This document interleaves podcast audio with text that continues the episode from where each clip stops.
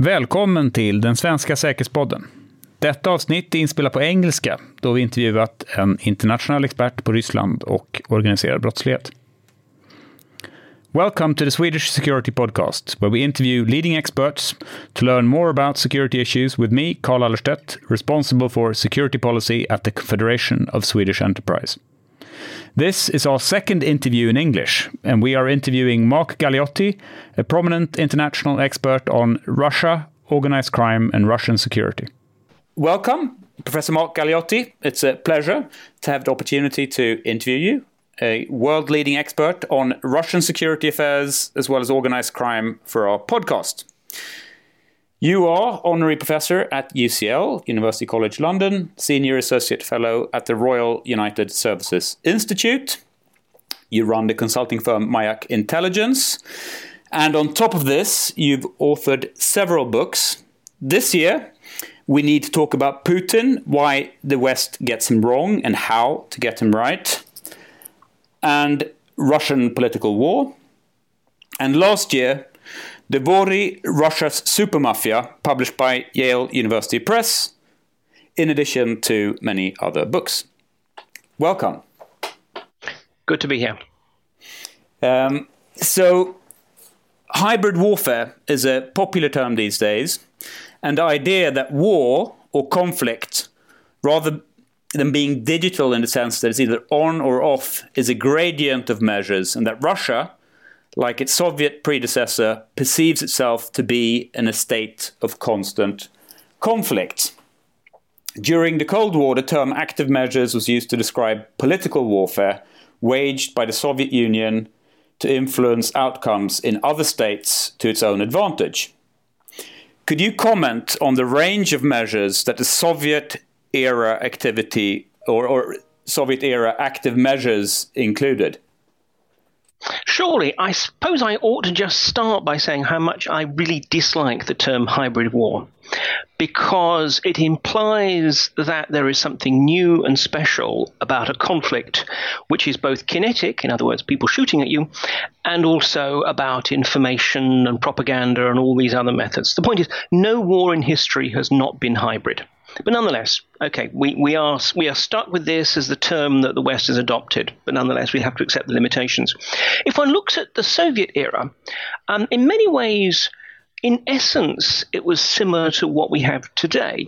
I mean, the Soviets obviously engaged in wide levels, wide scale of propaganda operations. In some cases, it was about supporting and encouraging movements in the West and also in the developing world. Um, in other cases, it was about targeting specific individuals, potential thought leaders, whom they could either suborn or just simply encourage to their point of view. And then we also had a kind of a range of the rather more vicious and violent forms of active measures, which included assassinations, threats, and the like to particular individuals who were seen as being especially dangerous for the Soviet perspective. But of course, the big difference was that this was in an age when the Soviet Union and the West were essentially in different information spheres, economic spheres, cultural spheres. Uh, and obviously that, that doesn't really apply anymore. So the Russians were always, all these operations were very much about having to kind of reach out and had a particular challenge. They sort of were based in the Soviet Union and having to try and have an impact on the outside world. And but then, if if we look at the contemporary situation, what kind of active measures do we know uh, to have been employed by by Russia, and how does this differ? Well, the, the, good news is that actually we do, on the whole, know what the Russians have been involved with. Not in every single case, but certainly in terms of the particular types of approach.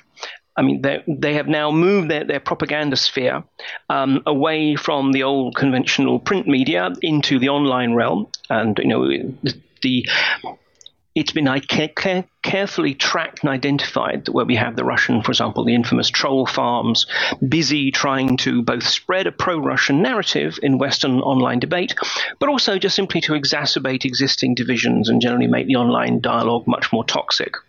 Secondly, we also know that they have been engaged in, at times, trying to essentially push alternative narratives, and at other times, actually hide inconvenient truths beneath a barrage of conspiracy theory and lies. Classic examples of that would be when the MH17 airliner was shot down over eastern Donbass by Russian proxy forces who've been supplied by surface to air missiles by the Russians. And instantly, we, we had this sort of massive campaign to claim everything from the fact that it was a Ukrainian jet that shot it down to the fact that it was already full of dead bodies and it was all a CIA provocation. So that's the the, the propaganda realm. Secondly, we do still have what you might think of as old-fashioned, um, you know, use of violence. We've had the case, for example, um, in Berlin, where a Chechen was recently assassinated, probably not by a Russian spy, but actually by a Russian gangster based on his um, t- tattoos that he has. Now, the thing is that although he was a gangster, nonetheless, he had just been issued with a fake passport by precisely the same Russian Interior Ministry office that had also previously issued the fake passports for the two intelligence officers who were implicated in the attempt to assassinate uh, Skripal in the UK. So in, there seemed to be a very clear tr- evidence of a state connection there. And the third, and in many ways trickiest one to actually demonstrate, is the impact of corruption. Now, we are seeking to build for themselves positions of influence by um, not necessarily suborning, but certainly sort of winning friends by putting particularly profitable business their way, but often just simply by giving them a hint, uh, a hope that there is going to be some money somewhere just, just, just over the horizon.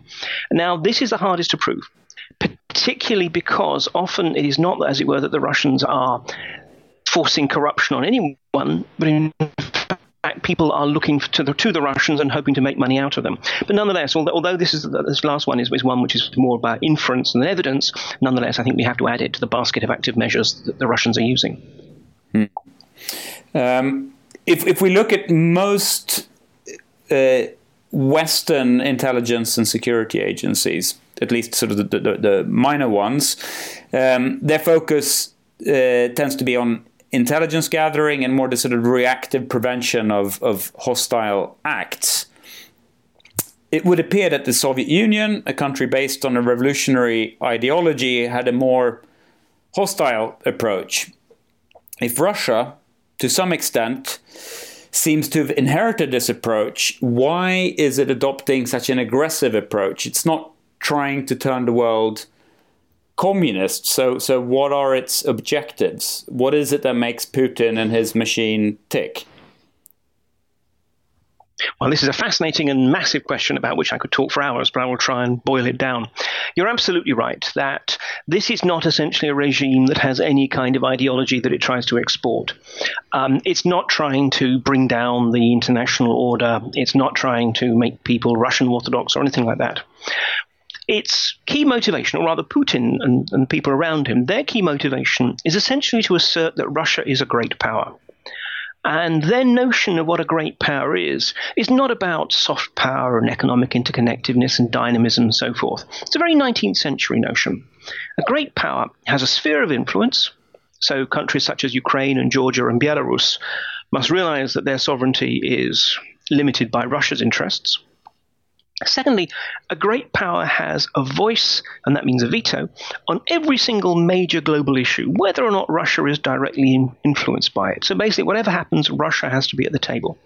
And the third thing is that while a great power doesn't necessarily want to destroy the international order, it has the right every now and then, when it feels its interests are at stake, to ignore the rules, to break the rules. And this is essentially what, not without reason, Putin feels the Americans have. And that's his view. You know, he feels, well, if the Americans have this, we should have it too. Now, the problem is, of course, that Russia is not a great power anymore. It has a nuclear arsenal, to be sure. It's not an inconsiderable country. But just to use one particular index, I mean, it, its GDP is about the size of Spain's. And in this context, Russia feels, or rather, again, Putin feels, you know, victim of the kind of collapse of the Soviet Union, someone who still feels that, that the traumas of that and then the consequent 1990s is essentially that the West is trying to hold Russia down. When we don't accept that Russia is a great power, when we don't give Russia the exemptions that it feels a great power has, he feels that this is part of an attack on Russia. Now, again, we don't have to accept this slightly paranoid perspective, but we do have to realize that that's how, what's genuinely felt within the upper echelons of, of the Russian state. Now, in this case, Russia is therefore feels that it, it is fighting a political war, that it is already in a political war, and it's one that we started. And that we're trying to sort of destabilize puppet regimes of the Soviets, of the Russians rather, such as in Ukraine. So given that they're aware that the West is vastly more powerful, they are having to rely on asymmetric tools. In other words, the areas of the, the, particular assets they have where they feel they have an advantage. And one of these is absolutely the intelligence services.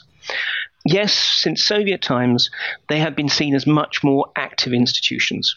They're not just about defense, they are essentially instruments of state influence. And the Russians have inherited this and continue to think of that the, job of the intelligence agencies is not just to understand the world, it is to change it. So this is why they're, they're, using them because in many ways they don't have much else.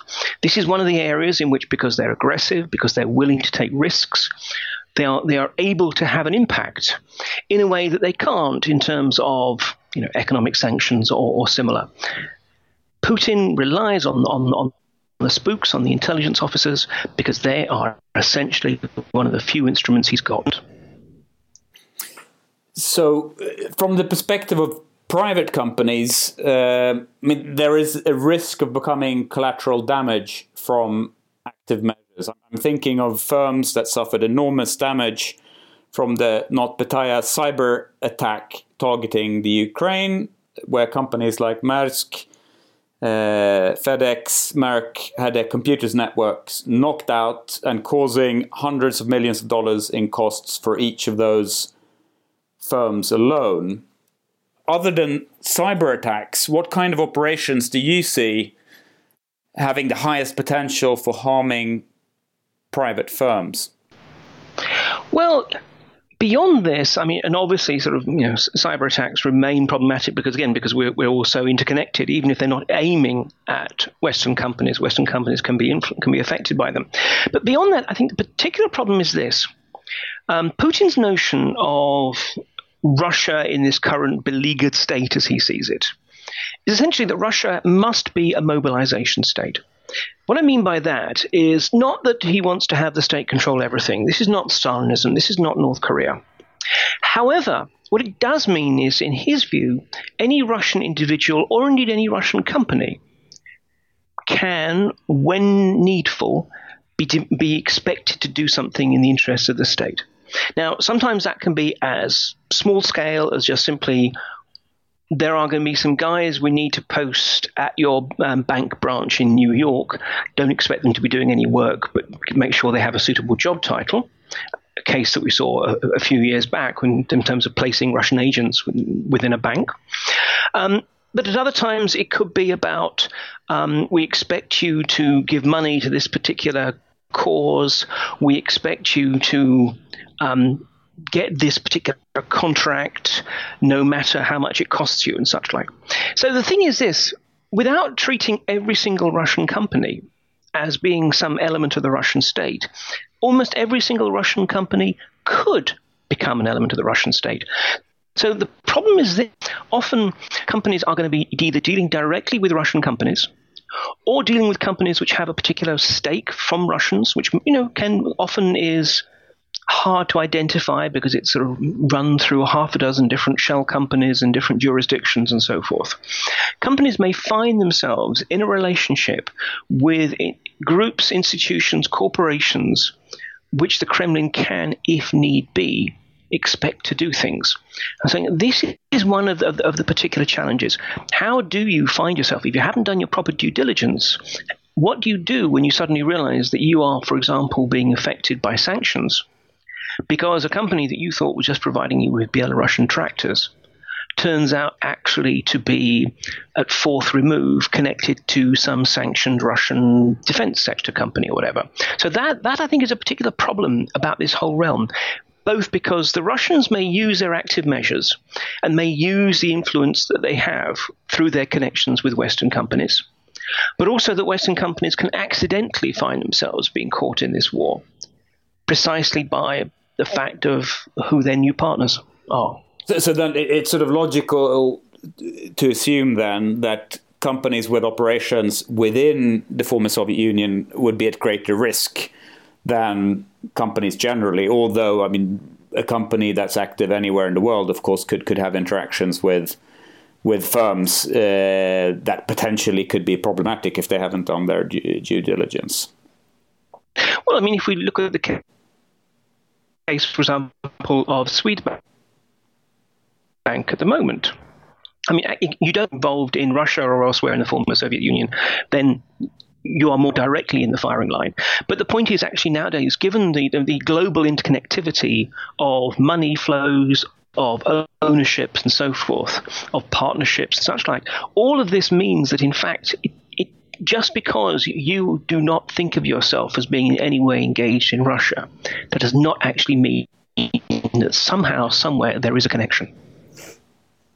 And then, from the perspective of the company that wants to minimize its risk, sort of being caught in the in the fire line of, of, of active measures, I mean, what would your recommendations be? Well, I mean, there's several. I mean, the, the, key one is, of course, just simply to know what you're doing, um, of which due diligence is a really important part thereof. Um, the, the fact of the matter is, as I said, that often when, when we come across companies that find themselves being you know, affected and being caught in these geopolitical struggles, it's often not because they actually made a conscious choice that the the potential profits were worth the potential risks.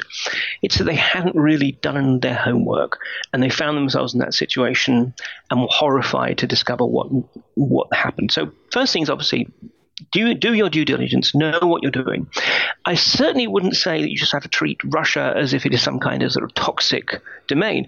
Not least because I mean there are a lot of companies that are making a lot of money in Russia, and there is a very genuine, um, thriving private sector there. And it's worth noting that the more we disengage from Russia, actually, the less traction we have on, on the country. But just know what you're doing. The second thing is a lot of the active measures are essentially opportunistic. We have a tendency to think of them as if they're sort of run by some massive centralized sort of state structure that Putin decides, do this, and then instantly the orders go out. A lot of it actually is, is bottom up. Putin is not a micromanager. He has broad vision for what he wants, and he very much empowers a whole variety of different actors and agencies to then initiate moves that they think will advance this. So often, actually, active measures are being generated by the, the, the resident, the, the chief intelligence officer in a particular embassy, or a particular mm, minigarch or other rich Russian who thinks that by doing this, it will curry favor with the Kremlin and he will be rewarded. Or you know, and so it goes. Lots of individual actors. So they tend to be opportunistic. So what they tend to do is precisely look for um, easy wins. So, for example, just as we see with, with the gangsters, they, they, they tend to look you know look for particularly sort of um, shoddy control um, and, and, and regulatory environments. Well, so too active measures. They're looking for, for example, um, the kind of internal controls that are weak enough that they can by corrupting or suborning one or two individuals have a disproportionate impact on policy. Or else, where computer security is not really um, at world class standards, that kind of thing. So, a lot of it is actually really basic stuff that is not really about the Russians. It's about making sure that you are as um, immune as possible to these kind of hostile acts, which could just as easily come from gangsters as from the Kremlin. Yeah, and then by, by saying that you, you, have answered my, my, my, my next sort of question, which exactly was that what could uh, what could Western governments do differently to better protect our societies against active measures? And you seem to suggest that ensuring that you have a uh, well functioning uh, regulatory framework uh, with sort of control mechanisms against corruptions. Uh, I mean that that's sort of a well, well functioning society with, with a smooth legal system. That's sort of the recipe you're recommending? There is one area which I think is definitely a government rather than private sector responsibility. If we look at the information related active measures, the use of propaganda, fake news, and so forth, where the Russians have had some successes, it is essentially because not that the Russians have magical mind control powers, but rather that there are individuals, groups, constituencies who essentially feel that the system around them is illegitimate, who feel that the media and their politicians lie to them, and are therefore particularly susceptible when someone else comes along and essentially reflects their own conspiracy theories and so forth back to them. Now, if we see where the Russians can be successful, it is absolutely where governments have neglected to essentially take their own people along with them. Where you have countries that are anyway in the middle of political turmoil and anyway have serious gaps between the public and their political class. I mean, I say this from, from the UK, which is currently going, going through the traumas of Brexit. And it is clear that that is creating a gap between political class and public, which Russians and others are exploiting. So it's very much it's a role for the government to fight information war, not by trying to rebut individual fake news stories or whatever, but by trying to ensure that they re-legitimate themselves, that they actually reach out to their own publics and develop the kind of trust which increasingly is, is, is a problem in the West and without which it's very hard to stop the Russian and other people's active measures. So, if, if we're looking at different forms of, of active measures or different tools that can be used in the context of active measures, um, I mean, particularly in, in, in the, if it's targeting the West, I mean, how would you rate the potential for, for impact looking at different types of organizations or, or groups or uh, that could be sort of used. Uh, I mean, we can sort of break it down and look at organized crime, uh, NGOs, journalists, politicians, businessmen, and and potentially others. Um, how I mean, how would you sort of, in a sense, rate these, or uh, in, in in terms of their potential for for for impacting uh, our societies? In some ways, I'm, I'm going to sidestep the actual detail of your question because, you know, in terms of rating them, it's not that one can say, aha, well, you know, journalists are number three and politicians are number two or whatever because precisely again we have to go back to this business that actually the Russian operations tend to be opportunistic. So in other words, they will look at what what opportunities arise and which are the best instruments to use. And all of the ones you mentioned have at different times been used. One can look at, for example, organized crime. There was a case of the Estonian security officer, Eston Kohver, who was snatched across the border by a Russian commando team when he was investigating cross border cigarette smuggling. And it later turned out that that particular organized crime group was essentially being allowed free, free passage across the border by the Russians in return for them carrying out some surveillance work, but also essentially handing over a proportion of their profits to accounts which would provide what the Russians call chornaya kassa, black account monies. In other words, uh, money that has no obvious connection to the Kremlin. That could then be used for operational purposes, whether it's in terms of paying someone off or supporting some particularly useful marginal website or whatever. So, organized crime. We've seen NGOs, particularly ones that are related to the rights of the Russian communities in, in the West, um, and in some cases ones that have been set up by very rich Russians indeed. We've seen journalists, we've seen politicians, we've seen businessmen. You know, rather than me trying to go through the whole list, what I would say is they will very much look at what tools they have at their disposal and decide which one of these will suit this particular operation the best. That's how the Russians work. What we have to realize is we in the West, we, we tend to be quite siloed we think of security as being different from the military. We see domestic and foreign policies as being different areas. We see the private sector and the public sector as being completely detached.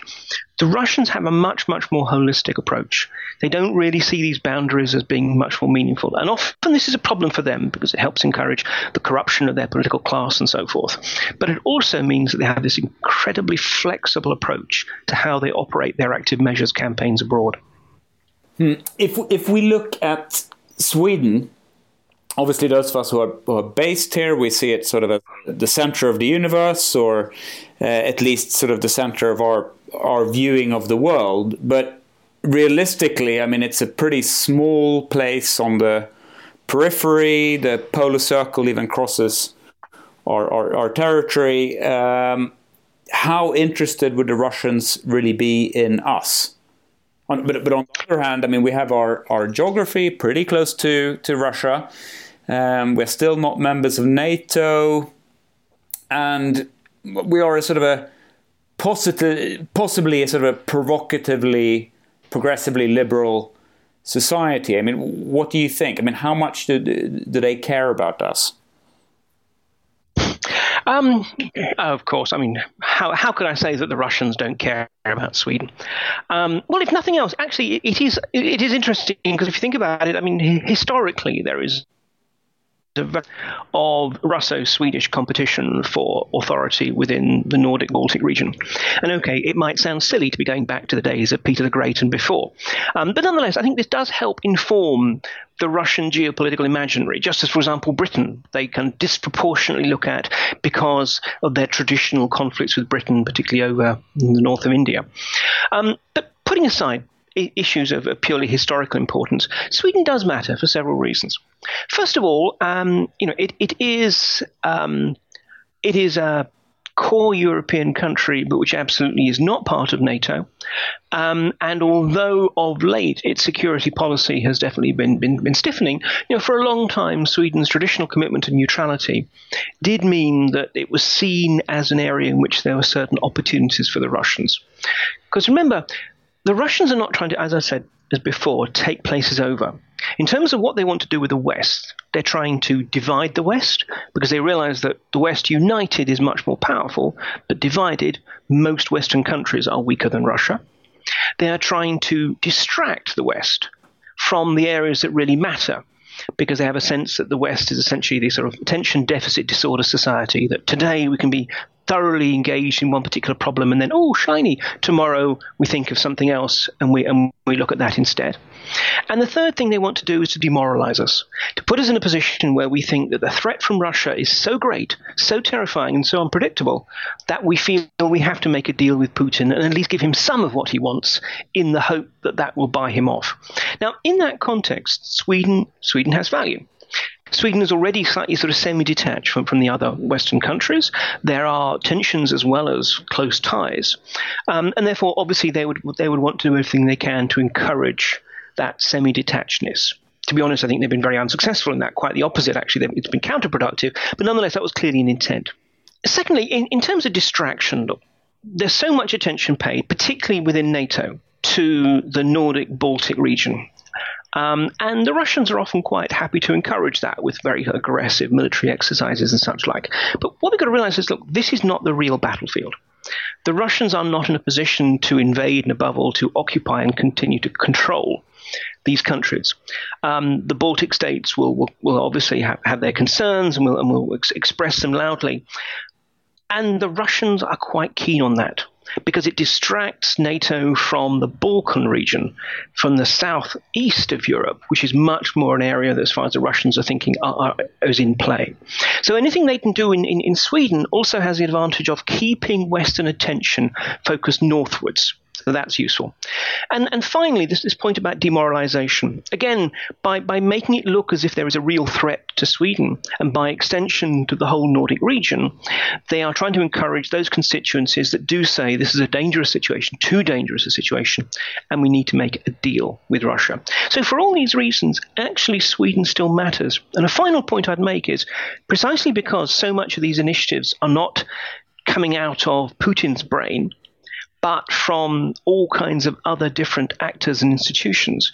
We've got to realize that, you know, if you are, for example, the resident, the head of the Foreign Intelligence Service team in the embassy in Stockholm, you can't just sit back and think, well, Sweden doesn't really matter.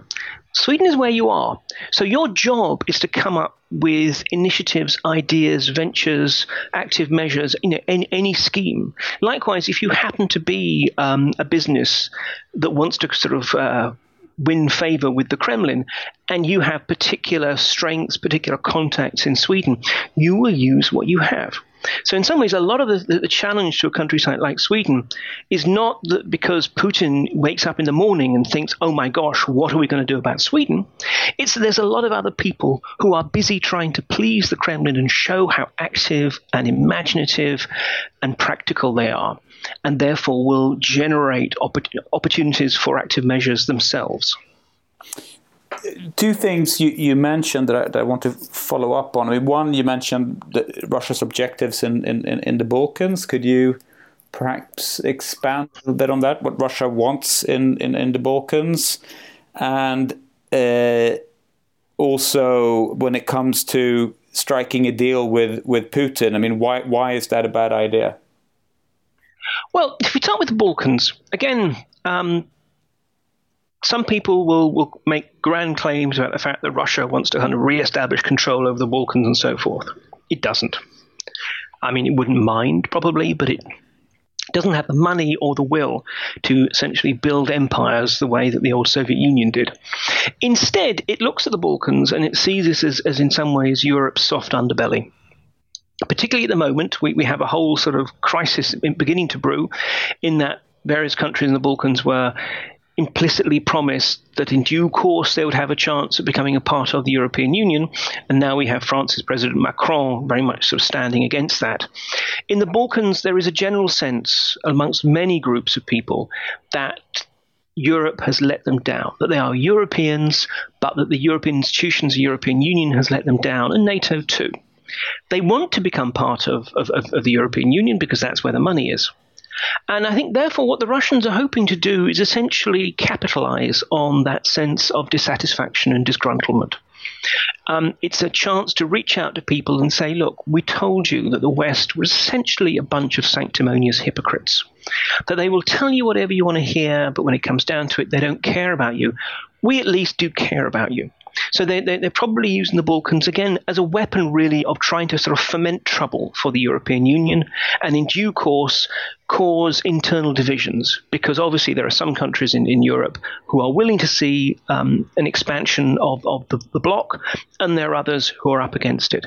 So, again, in terms of this agenda of division, distraction, and demoralization, the Balkan area is quite useful.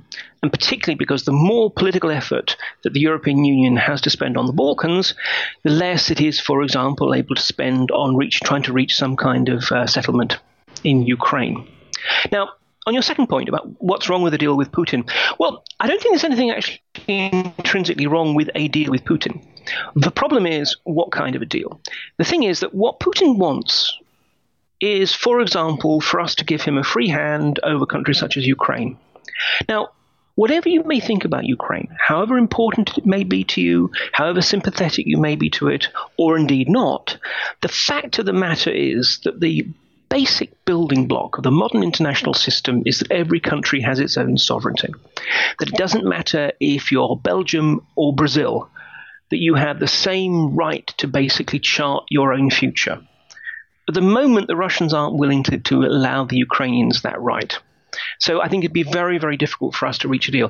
Now, there are all kinds of deals that I think we should. I mean, you know, realistically, for example, no Russian leader is going to hand back Crimea. I think the Russians would be perfectly happy to make some kind of deal that would, in effect, um, grant Ukraine its its freedom, and the Russians would help draw down the conflict in the Donbass in return for some kind of soft recognition of Crimea. There are some things that in theory, I think we could do. I mean, I, th- I, think the Ukrainian government would, would have trouble with that. But the idea of a grand bargain, what Putin really wants is something like the Yalta deal that ended World War II, where we basically draw a line on the map and say, everything on that side is yours, Russia, and as long as you don't bother everything on this side. That can't do. And frankly, we should at least, I think it's important to stress that I don't believe most Russians are committed to the kind of uh, great power crusade that Putin is. We have to of out, outlast the Putin regime, and then we will probably find a much more reasonable Russia with whom to deal. Here in, in Sweden, there has been quite a bit of focus on, on the role of the, the so called alt right in highlighting migration uh, and related crimes, painting a picture that Sweden is a society where the government is losing control. Some of the alternative media focusing particularly on this narrative um, also have a rather positive view of Russia and Russian foreign policy objectives. Consequently, there is quite a strongly established idea that certain foreign forces are, are interested in promoting the nationalist populist agenda here in Sweden. But from the perspective of sort of creating chaos in Sweden, I mean, I assume that it would make sense to light sort of both ends of, of, of, of the candle rather than just fanning the flames of, of, of the nationalists it would make sense to promote the sort of the extreme opposites of those perspectives, those of the sort of ultra progressives, so that the national populists and ultra progressives can sort of trigger each other and contribute to further polarization. If the Kremlin wanted to influence the political climate in Sweden, how do you think they would go about it? what would be the issues and the groups they would support to to sort of shape the discourse? You're absolutely right that the Russian aim is to precisely light both side, both ends of the candle, and probably the middle too, if they could manage it. And this is one of the fascinating and horrifying aspects of the current information war campaign, is precisely the way that Putin's Russia has been able to present itself as all things to all people, or all disgruntled people anyway. So it is a bastion of traditional values to the social conservatives. It is at the same time able to you know reach out to radical anti-capitalists it is able to talk to the traditional right as well as the more the radical alt right, and at the same time maintains close links with all kinds of leftist parties. And if you look at a country like, say, Italy or indeed Greece, where you actually have you know, parties on both extremes who are being actively supported, at least information, in some, some cases possibly monetarily terms, by the Russians. So when when we bring this to Sweden, I mean, I think the interesting thing is that uh, you know you, you have a country which is relatively socially coherent, and yet absolutely is currently facing particularly this this sort of challenge driven by the whole migration issue and the way that that is being magnified by by certain quarters, and that obviously provides great grist to the Russian disinformation mill. But more generally, what I think we've seen has been a shift in tactics from the Russians. At one point, they were clearly seeking to explore how they could actually try and interfere with the outcomes of elections. And pretty much every time they did that, the, the result was at best inconclusive and at worst counterproductive. They probably didn't actually want Trump elected. They thought that Clinton was, was definitely going to become the next president and were just simply trying to stir up trouble for. So, what we have instead is that the Russians are moving away from attempts to influence elections, realizing that, frankly, they don't work, and instead looking to maximize the inevitable disputes, disagreements, and political ferment thrown up by elections and other particular sort of fault line political debates. So I think what we're going to see with Sweden is precisely their attempt to, as you framed it, um, push both extremes, make the, the overall political scene as toxic and as divisive as possible. And exactly by supporting both sides, both extremes, hoping that they themselves will lock them, the, the political system, into a, essentially an accelerating s- spiral of um, anger and refusal to compromise. Because this is it. They, they really just want to neutralize Western countries rather than anything else and a Western country that is totally consumed by some political issue, as we see, for example, in, in the UK with, with Brexit, where basically there is almost no political t- um, time or energy for anything other than Brexit, well, that essentially takes a country off the political board.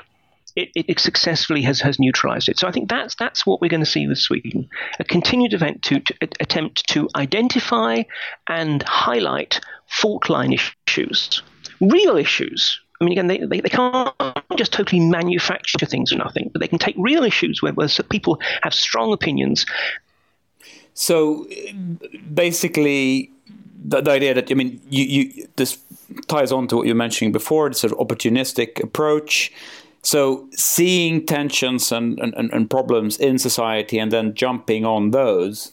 Um, but how much influence do these operations then really have? I mean, one thing is that, for example, the presidential election in, in, in the US, um, but, but I mean, how much impact does it really have? Uh, I mean, not necessarily that, that case in, in, in particular, but I mean, is there a danger of sort of overplaying this, this sort of the, the, the potential for, for, for influence here? There is. Um, actually, the, the impact tends to be relatively limited. And as I said, what it, it, important to stress over and over again, the Russians cannot create these tensions. They can do something to try and exacerbate them to try and radicalize them. And, and if we look at their, you know, where, for example, they have had some political influence, it's usually not in changing people's minds. It's in terms of strengthening their perspective. So, someone, for example, who might be just generally disgruntled with the political environment and might be originally thinking, I'm not going to vote because what's the point? Now might think, no, I have to actually vote for a particular extremist party.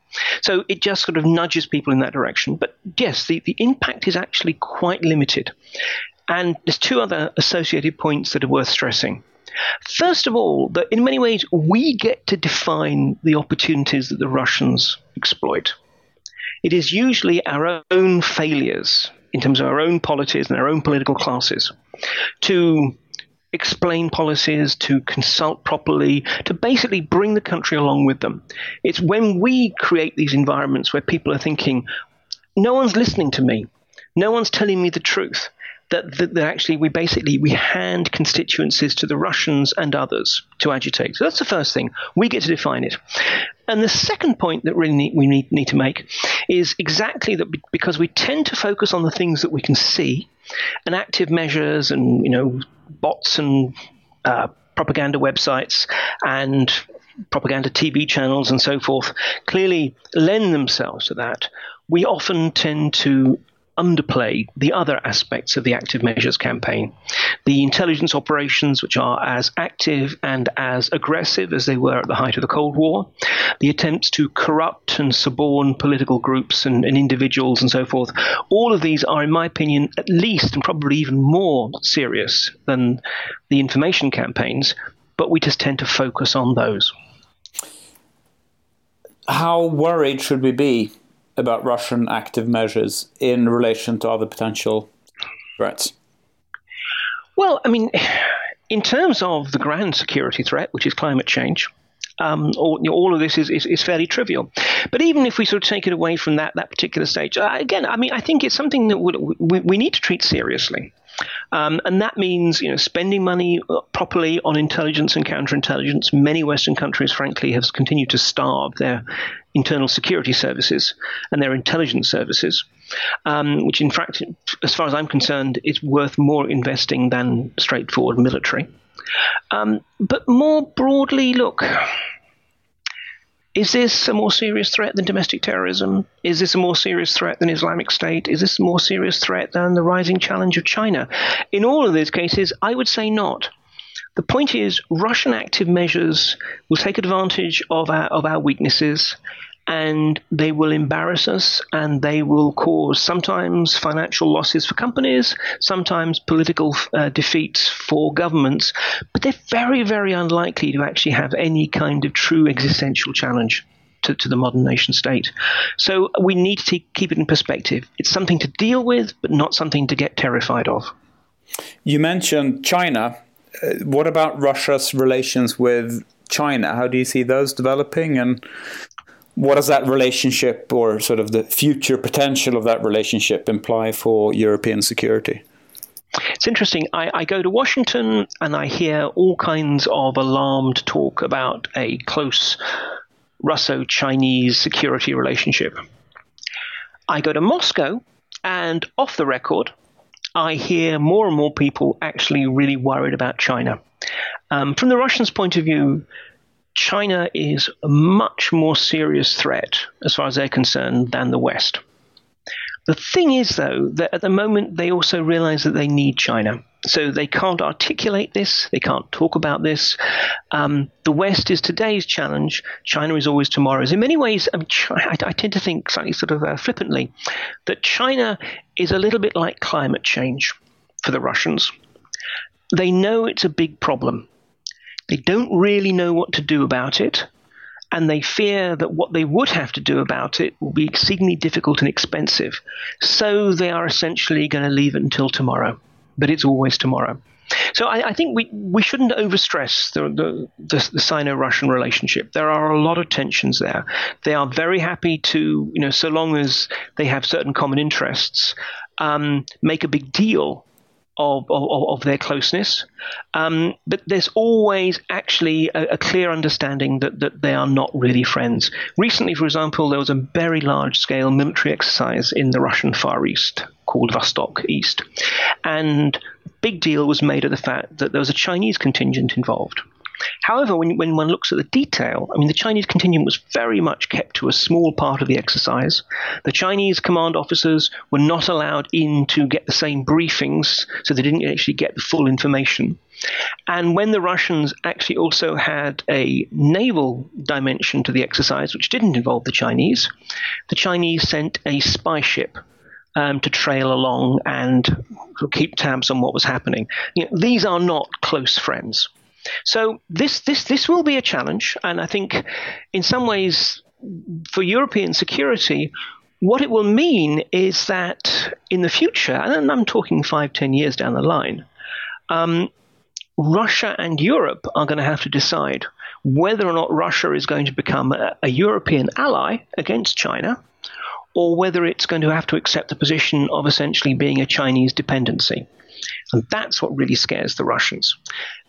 China is in many ways as involved in active measures in Europe uh, uh, already as the Russians. But whereas the Russians are going for kind of short term gains and tend to be willing to use rather more sort of immediately vicious tactics, the Chinese are slowly building networks of business relationships, of often corrupt relationships, um, in order to think in terms of, again, that five, ten year span of building positions in which they actually have really strong local networks.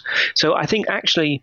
Um, this is not, as it were, a, a, Russian story. This is a European story, and it's one of the areas which actually might, in, in probably post-Putin times, bring Russia closer back to Europe. Uh, and, and, and would you say that when it comes to specifically active measures that already now, I mean, would you say China is a bigger problem than, than Russia from the European perspective? In terms of whether it's the, the Chinese or the Russians are a greater active threat um, through their active measures to Europe, it's, it's hard really to really, I think, differentiate between them. I would certainly say that the Chinese are no less of a challenge. The difference is, of course, that the Russians are more interested in short term gains and more willing to be directly and obviously aggressive in their means. So we, we see them that much more. We feel the challenge. The Chinese are more interested in slowly building up networks of influence. Now, to me, that is a greater long term threat, certainly, but at least at the moment, it means that the Chinese are, are not quite so aggressive in their attempts to destabilize us. Thank you very much, Mark, for uh, participating in, in, in, our podcast. And uh, before we finish, is there anything you would like to add to what to what you've said so far? No, I mean, I, th- I think we, we, we, have covered the ground really quite well, actually. Fantastic. Thank you so much for participating. It's been a pleasure. No problem. Likewise, likewise. Take care and best of luck with the rest of the series. Mark gave us many insights on Russia, but also woke an interest in perhaps doing some future pods focusing on another country, China. Thanks for listening to the Swedish Security Podcast with me, Carl Allerstedt. I look forward to you listening again to the next episode. And if you like our podcast, please recommend it to friends and colleagues. Thanks again for listening.